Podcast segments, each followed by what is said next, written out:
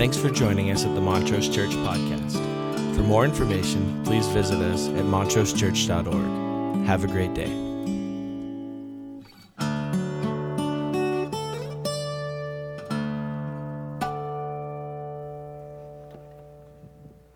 Good words, good thoughts. How's everybody doing? Yeah? Good. How's the energy in here? Everybody feeling pretty, yeah, it's great, good. It's good to see a room kind of full. Pretty full. Uh oh. That's going to work better. Here's a scary verse of scripture for we know in part and we prophesy in part, but when completeness comes, we set aside what is in part. Once I was a child. I thought as a child, I talked as a child, I reasoned as a child. But when I became a grown up, I put away childish things. Have you? I mean, isn't that a frightening passage of Scripture? This is just the natural progression. You just know a little bit, and you understand a little bit, and you realize that you know a little bit, and you understand a little bit. But then you grow up. And when you grow up, you, you embrace adult and mature kinds of things. And I've struggled. I have struggled to understand why this digression is in the middle of 1 Corinthians 13. So if you if you understand the flow of what's happening there, then you know that chapter 12 is all about how we're gifted, how you and I are so special.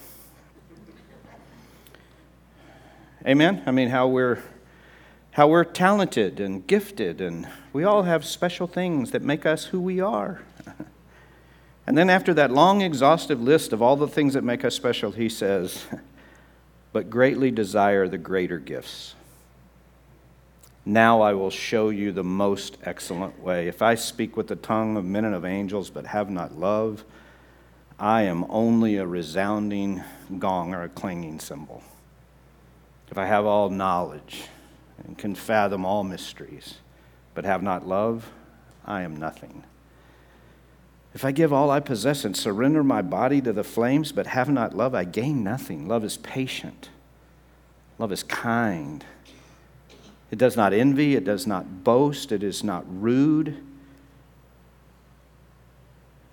Literally translated, it offends no one. Not many of us can say that. It is not self seeking. It's not easily angered. It keeps no record of wrong. Doesn't delight in evil, but rejoices in the truth. It always hopes. It always perseveres. Love never fails. Now we know in part, we prophesy in part. But when completeness comes, then we set aside what was in part. Once I was a child, I thought as a child, I talked as a child, I reasoned as a child. But when I became a grown up, I put away childish things. Never really understood how that fit in the flow of thought until a few weeks ago when I was studying Galatians chapter 4 for this series.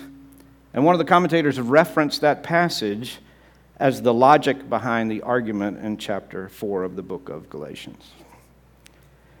So, we're talking a little bit this morning about what it means to acknowledge that attitude matters. And attitude does matter, doesn't it?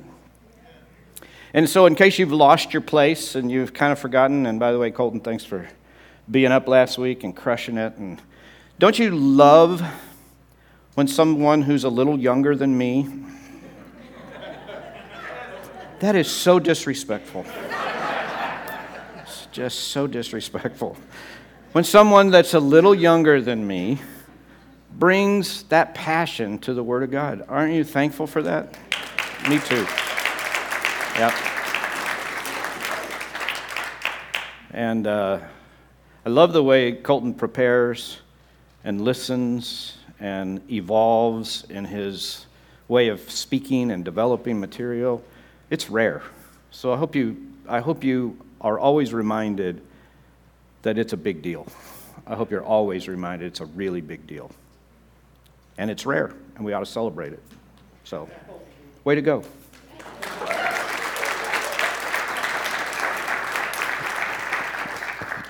He is so uncomfortable right now. he's, he's, like, Ugh.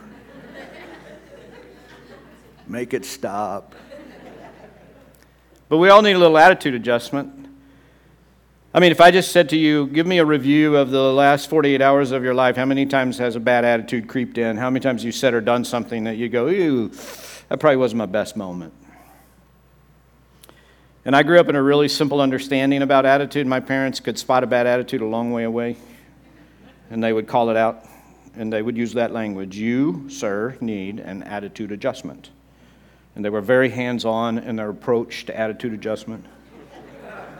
So much so that just the threat of having your attitude adjusted could adjust your attitude. You know, isn't that funny? I mean, I don't know how it works now, but when I was growing up, my dad had a walk. He had a cadence to his walk, and there was the I'm serious and going to get the belt walk. And you knew the cadence.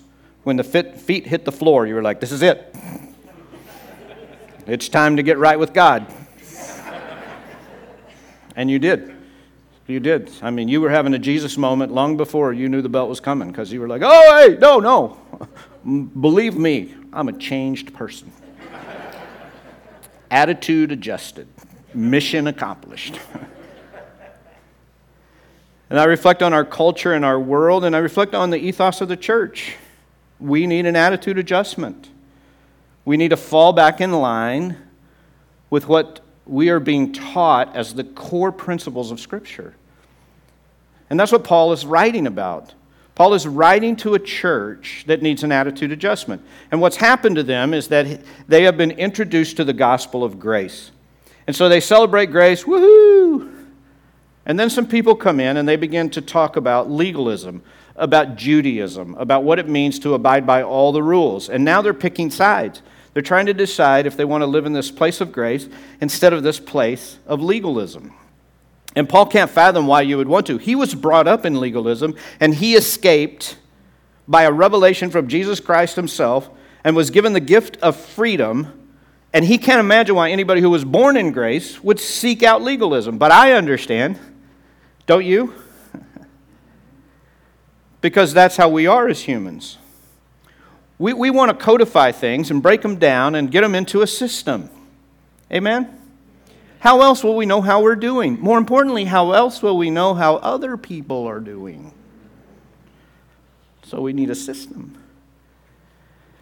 When I graduated from seminary and came here to this church, I, I hadn't thought very reflectively about life, I guess. But I remember my first few years here, I, I just was going through a really difficult time. And, and so I, I was analyzing what was it that was so difficult.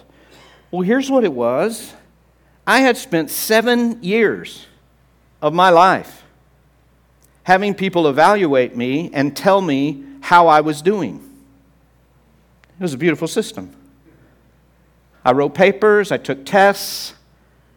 I knew. I mean, you know, you guys all went through this probably.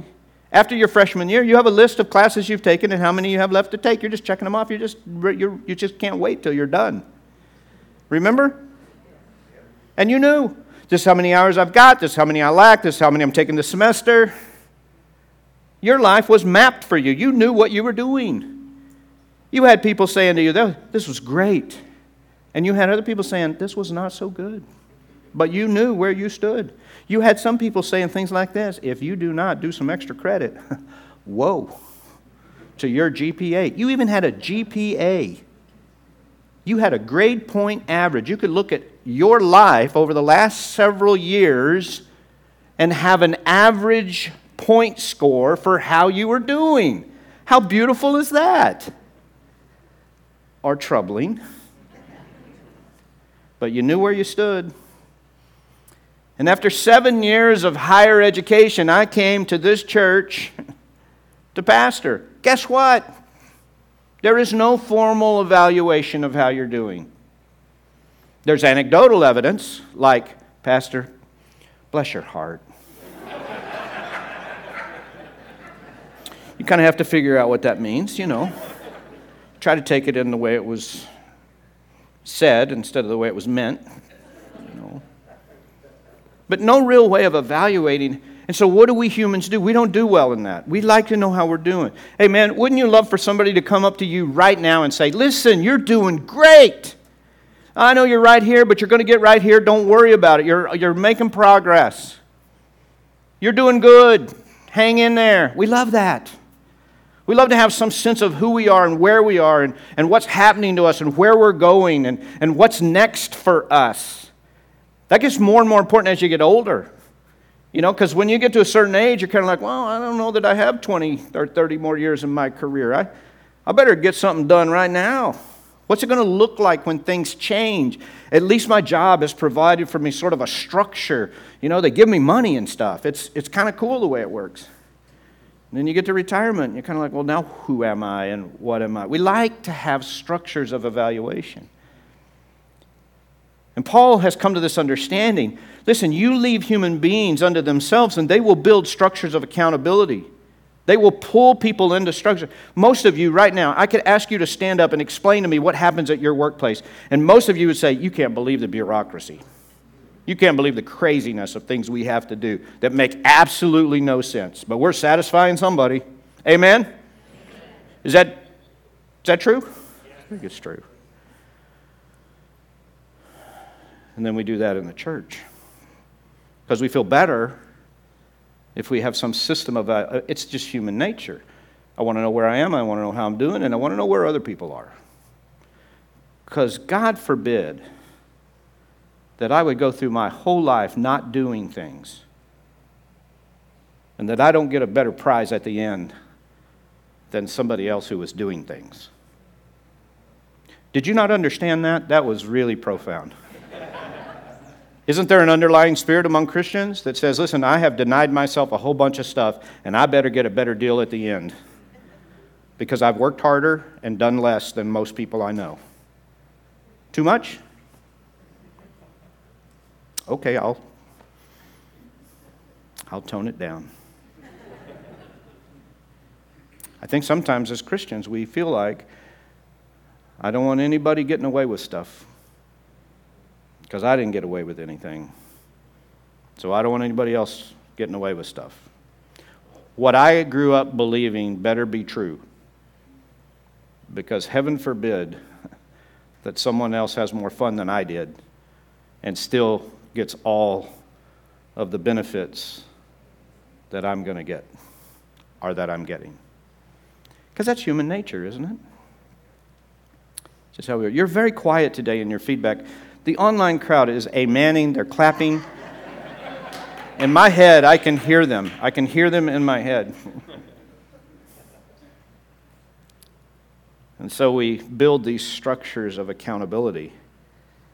And Paul is now arguing and saying, listen, here's the problem with your struggle. And by the way, if you don't think this is human nature, you know, you know who used to be great at this legalism? The church. You know who's not really as good at it anymore? The church. Do you know who's better at it? The culture. The culture has created an unspoken system of accountability that has its own prophets and evangelists. It is recruiting people and judging people. And you thought the church was, was bad about this stuff. Listen, the culture now, it'll go back three or four decades and cancel you because of something you did in college when you might not have been in your right mind. Amen? At least around the church, we only condemn you for what you did this week.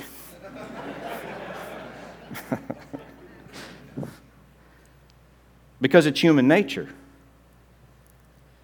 And around the church, when we talk about love and we talk about grace, we don't talk about love the way everybody else talks about it. We're not talking about some sentimental, warm, fuzzy feeling that we have for one another. We're talking about it being ambassadors of reconciliation in the name of the God who actually does convict people and transform their lives. We're not in charge of righteousness, God is. The love of God does not throw out the need to be righteous, it's just that we're not in charge of it. It's just that we're not in charge of it. I don't know if you're just like taking it on the chin or if you've decided he's gone crazy. He's completely heretical. Where did he go? What did he do? And so, this is exactly what Paul is arguing. He's saying to the Galatians listen, why would you choose to go back into some form of legalism when the grace of God has released you and made you free? Wouldn't you want to just tell people, hey, God loves you? When you ask, He forgives you. You become His child. The old is gone, the new has come. You're a new creation. Woohoo! oh, and here are the rules. And here's the crazy thing about that, because I know this is an uncomfortable topic, because some of us are like, I don't know where he's going. You and I, we all know we could get in a car and go down the street, and we could find a church that would give us a list of the rules. I mean, they would make no, they'd be, here it is. And then we could get in the car and go to another church, and they would give us, here it is. And guess what? They're not the same. And then we go, I don't know why our kids don't want to go to church. Well, they're very confused. kind of like we are. What is the rule book? What is the guideline? The guideline is personal relationship with Jesus Christ, in which we've confessed our sins and received forgiveness and are guided by the Holy Spirit in convicting ways over things in our own personal life that the Holy Spirit has the power to not only speak to us about in ways none of us could speak to each other, but also to transform us and change us and actually see us come into the possibility of being formed in the image of Christ. That's who we are. We don't just love like, oh, I just love you. I just love you. That's not us. I love you in the truth and the power of the saving grace of Jesus Christ, who died on a cross for your sins, to release the power of the Holy Spirit into our lives, who will teach us and bring us into all things. And so we relax. well, don't you need to go confront that person? Guess what? I'm going to pray that the Holy Spirit leads them in a way that is the absolute blessed way for their life to go. That's what I'm praying. Because the Holy Spirit has a way of doing that that actually draws them into the love and grace of God instead of driving them away from the love of grace and God. If you were growing up Roman, there would be a few things that would happen to you a Roman child came of age somewhere between 14 and 17, depend on the child. It turns out in Roman times, some children were ready to be adults at age 14. I'm just giving you the history. Here's what's crazy all children were ready to become adults by age 17. And so there was a formal ceremony. When the parents determined that the child was ready to leave childhood and move into adulthood, then there was a ceremony. And that ceremony took place in homes with families. But once the ceremony was completed, and part of that ceremony is they took off the robe of the initiate, which had a purple trim at the bottom, and they put on the robe of adulthood, which was all white. So when you see a a, a Roman toga that, did I say yoga? I said toga? Okay. Well, I, I can't tell from the feedback what's happening, but I figured if I made a mistake, you'd call that out.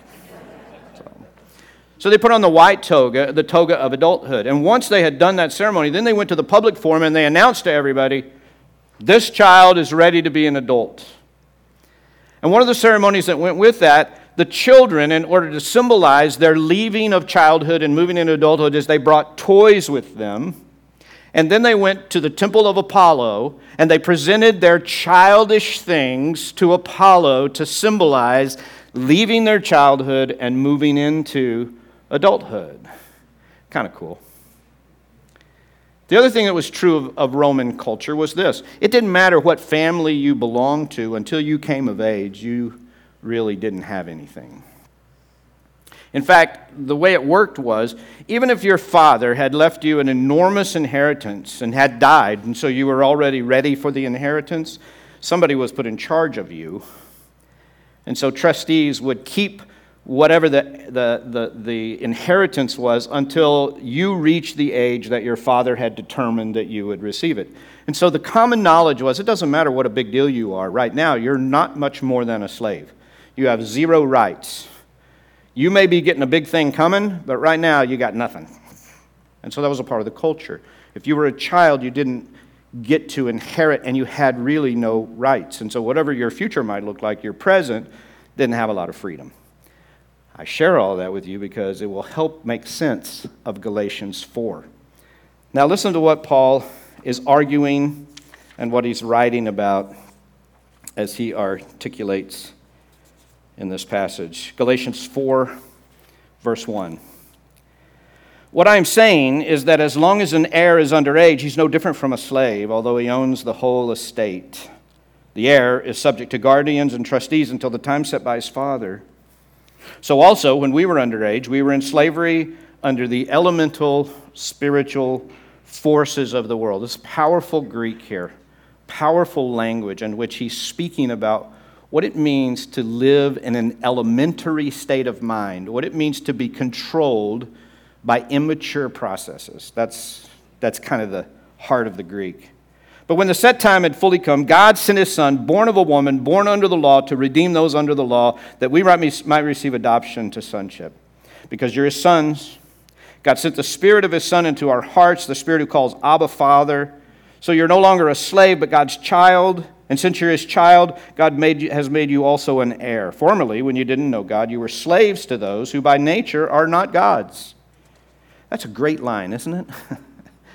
Formerly, you were slaves to those who by nature are not God's. Aren't we slaves to a lot of things in our culture and our world that have nothing to do with the divine? I don't know what you get upset about or depressed about, but very often it is not divine stuff. Amen. Formerly, when you did not God, you were slaves by nature to those who are not God's, but now you know God, or rather are known by God. How is it that you are turning back to those weak and miserable forces? Do you wish to be enslaved by them all over again? You're observing special days and months and seasons and years. I fear for you that somehow I've wasted my efforts on you. I plead with you, brothers and sisters, become like me, for I became like you. You did me no wrong. As you know, it was because of an illness that I first preached the gospel to you. And even though my illness was a trial to you, you did not treat me with contempt or scorn, and still you welcomed me as if I were an angel of God, as if I were Christ Jesus himself. Where then is your blessing of me now? I can testify that if you could have done so, you would have torn out your eyes and given them to me. Have I now become your enemy by telling you the truth? Those people are zealous to win you over, but for no good. What they want is to alienate you from us so that, the, that you may have zeal for them. It's fine to be zealous, provided the purpose is good, and to be always so, not just when I'm with you. My dear children, for whom I am again in the pains of childbirth until Christ is formed in you, how I wish I could be with you now and change my tone, because frankly, it doesn't say that, I am perplexed. because I am perplexed. Paul can't comprehend why the church at Galatia would go back to legalism. He can't comprehend why they would leave, having been born in an understanding. Paul was born into an understanding of legalism. And when Christ appeared, he set him free from that and gave him the gift of grace. He had lived his whole life and he was good at it. He not only lived under the tyranny of the law his whole life, he so believed that everybody ought to live under the tyranny of law that he persecuted and put to death those who refused to. Pretty zealous. Pretty zealous. But then God, through Jesus Christ, spoke from heaven, opened heaven, and said, Paul, why do you persecute me? And Paul said, I don't know who you are. That's, that's a big deal right there. I've been doing all these things in your name, but I don't even know who you are. I am Jesus Christ, whom you persecute. Well, I never looked at it like that. I thought I was fighting for you, not against you. And Paul, being released from the legalism, celebrates the grace. So he looks at the Galatians and he said, But you were born in grace. You never heard any other gospel. The gospel of grace came to you, I gave it to you. And now you're drifting back in. You don't want to go there. Trust me, I live there. All that I once held dear, I now consider as garbage compared to the surpassing greatness of having a relationship with Jesus Christ. That leads me into behaviors that are keeping the fruits of righteousness, but it's grace upon grace upon grace upon grace. And we know the difference. Listen, we have lived, most of us in this room have lived in this culture in a time when it was gracious and it was more fun to be alive than it is now. Because the legalism under which we operate as a culture today is oppressive and depressing, and it produces anxiety and suspicion and anger. And I just want to say this out loud. It was no difference when the church was driving the judgmental behaviors. It was also oppressive. We were just in it. We were just in it. You know, in your home, in your family, there is a difference between the ethos of grace and the ethos of judgment. Here's what's funny sometimes when we get our family together, it's not the Christians who are so judgmental. But when that judgmental attitude walks in the door, you feel the weight of it. Don't you? Because it's a hard way to live. It's a hard way. The ethos of judgment is suspicion, criticism. It's tearing down and not building up. People are guarded, tense, anxious. The ethos of grace is warm and inviting and safe. It's kind and it's thoughtful. It's deferential. It's not self seeking. It's never rude. It's kind. And it's building an ethos. Paul cites six things that I think matter in this little passage. Don't groan, they're short. He says, number one, immaturity is slavery. When I was a child, I thought as a child, and I reasoned as a child, and I talked as a child. And when I became a grown up, I put aside child. That's what he's talking about. That's how it fits. Love is patient, love is kind, it does not envy. When I was a child, I did other things, but I grew up and I left behind those elementary understandings of judgment and legalism. I grew up. He says right in the middle of the passage, I set aside the elemental things. That's the Galatians passage. He means two things. Number one, he means the legalism in which he had grown up. Judaism. We don't live in the element, that's immature. That is an immature way to live. The mature way to live is personal relationship with Jesus Christ that is guiding my every moment and every move.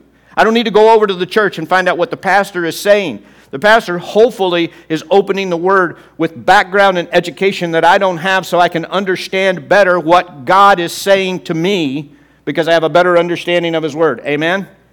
So when the preacher starts talking about stuff that don't make sense, then we call him on it. But not today.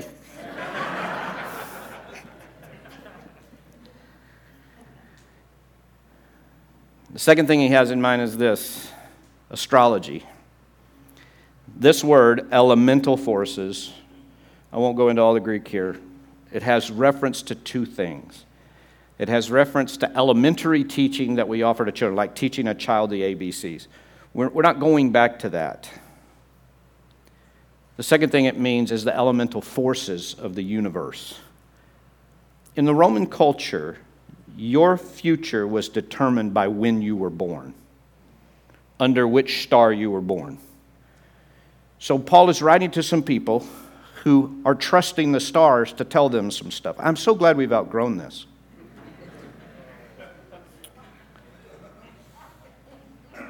So he's saying, if you were born under the right star, you might feel good about this process. But if you were born under the wrong star, you don't feel good about it.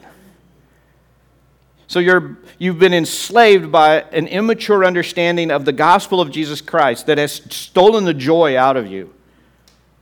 It's stolen your ability to be winsome. It's stolen your ability to connect with other human beings. It's stolen your ability to be warm and gracious and loving and kind but some of you are also living in the immaturity of thinking that somehow you are born under a star and now you can never succeed in life. Or you have a free pass to success and you're not making much effort. Listen, we're putting aside immaturity is slavery. You can become enslaved to what the stars are telling you. Amen? And you can become enslaved to what legalism is telling you. Number two, he says, grace is freedom.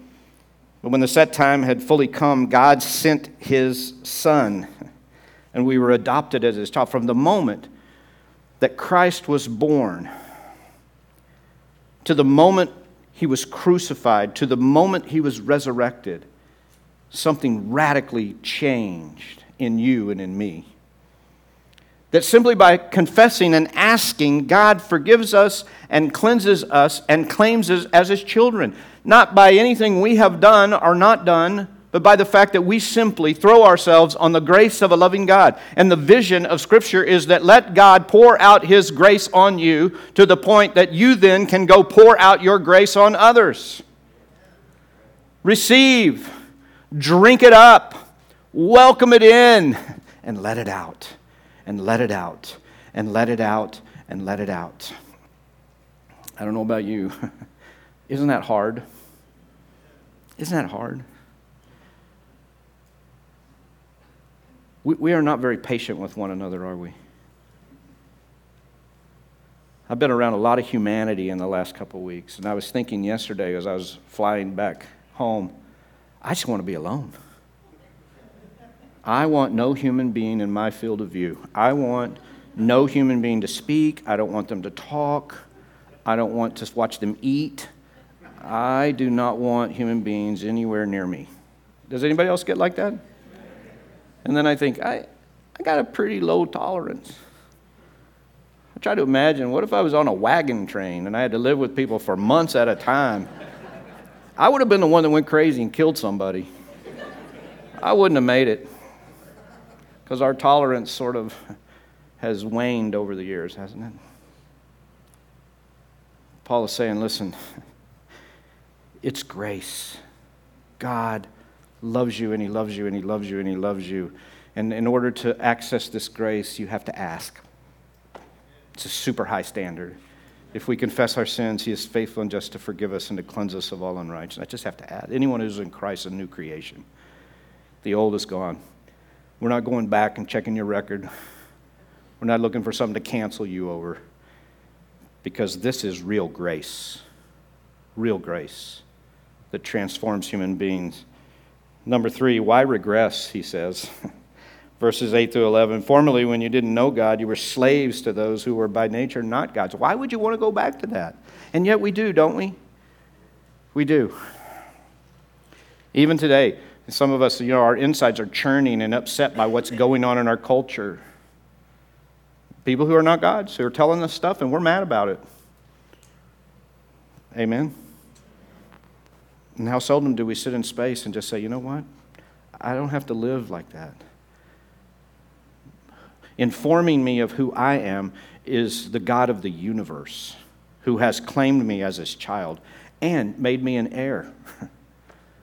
I may not be able to claim it now, but at some point, at some point, I will come into this inheritance that God has brought to me.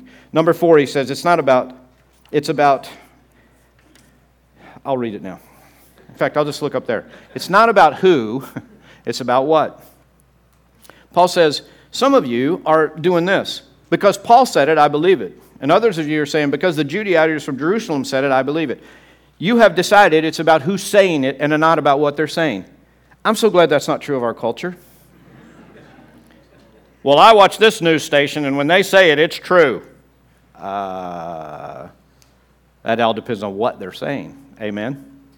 Well, I follow this preacher online, and it's about it's about you know who's saying it. Is it? Isn't it about what's being said?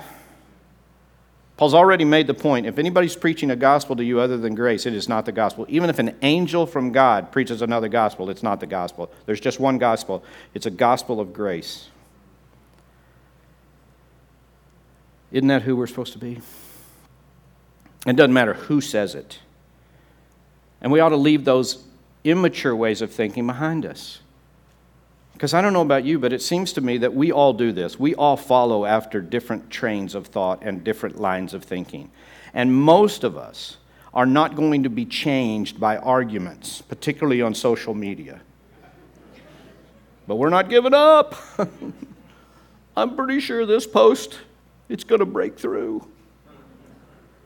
And the reason we're not seeing much transition in people's lives is because people are listening less to what is being said and more to who is saying it. Well, if that news channel reported it, it can't be true. Well, if it came from that political party, it can't be true.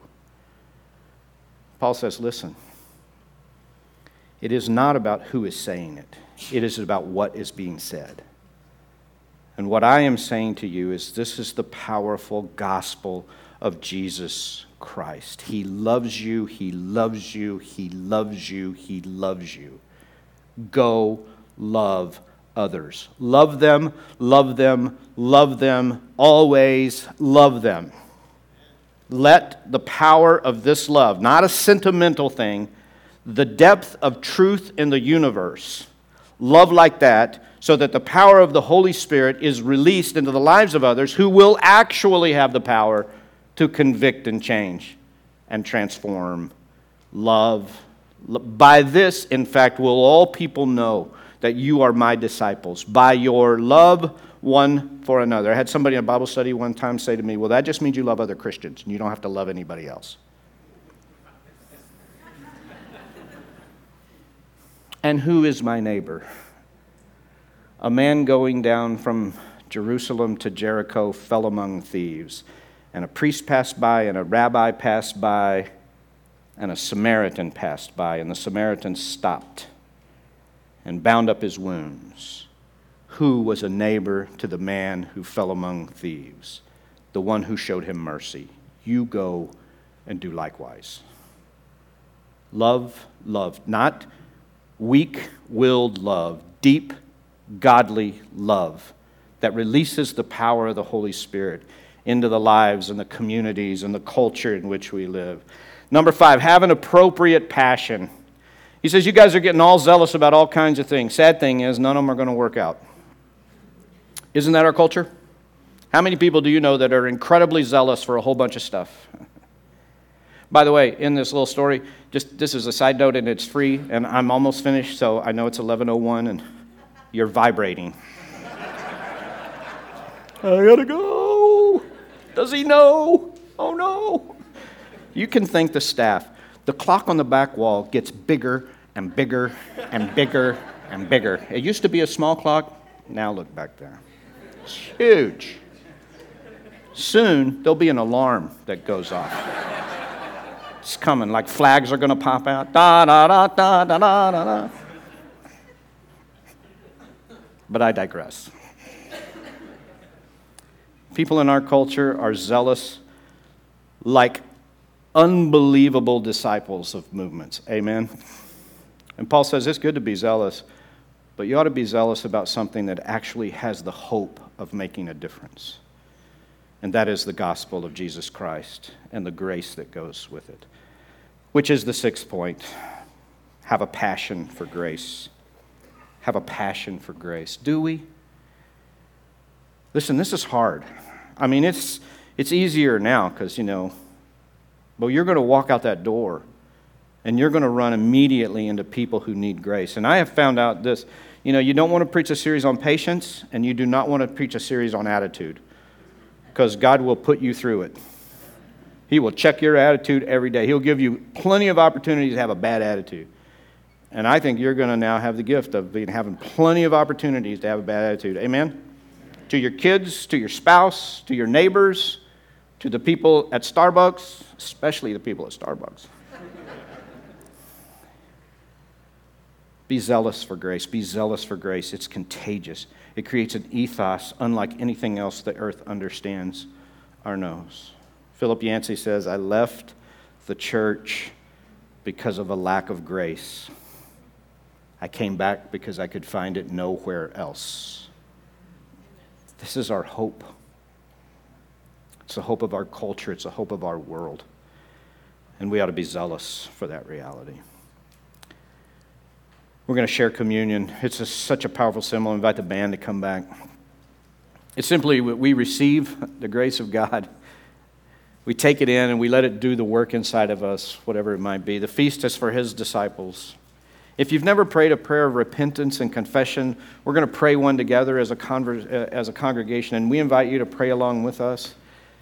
You received the elements when you came in. If you want to start navigating that, you can start navigating that. Just don't spill it on you because we don't pay cleaning bills.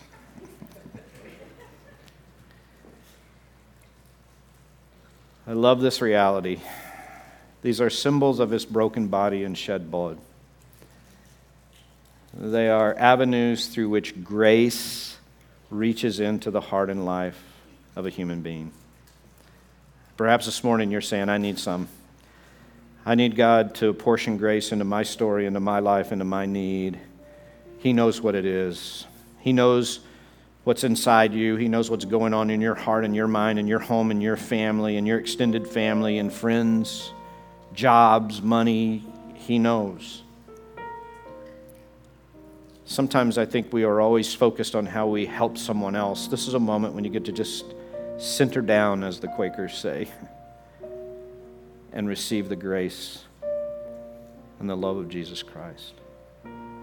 God, we give you thanks that you love us like this, that you love us so much that you not only teach us about the unselfish, unmerited favor of God that always gives us back far more than we deserve. But you also love us in such a way that you are willing to step into our story and our life. And while every time we pray we don't get exactly what we want, you do promise to go with us through whatever we might face. You do call us to remember the deeper truths that nothing in this life can ever separate us from the love of God. Not life, not death, not things present, not things to come. We're no longer slaves to fear. That's a gift of your grace. And so we prepare our hearts for this table. We confess to you our sins.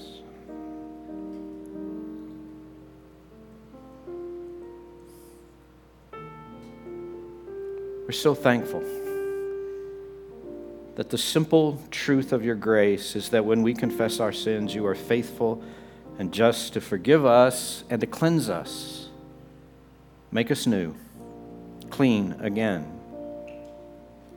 from all unrighteousness. So we dedicate these elements to you in the name of the Father and the Son and the Holy Spirit. I pray through them you would apportion grace to each person as there is need. The body of our Lord Jesus Christ, which was broken for you, preserve you blameless unto everlasting life. Take and eat in remembrance that Christ died for you.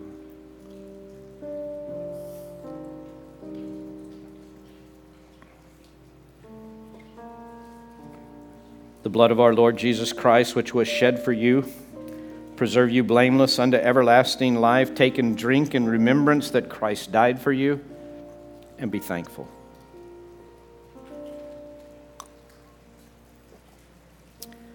God, we give you thanks. And we ask you now that you would hear our response to your word, that even as we sing these words, you would do your work in each of us, and you would go with us from this place. We pray it in the name of the Father, and of the Son, and of the Holy Spirit, and everybody said together, Amen. Amen. Will you stand as we sing? Thanks for joining us at the Montrose Church Podcast. For more information, please visit us at www.montrosechurch.org. Have a great day.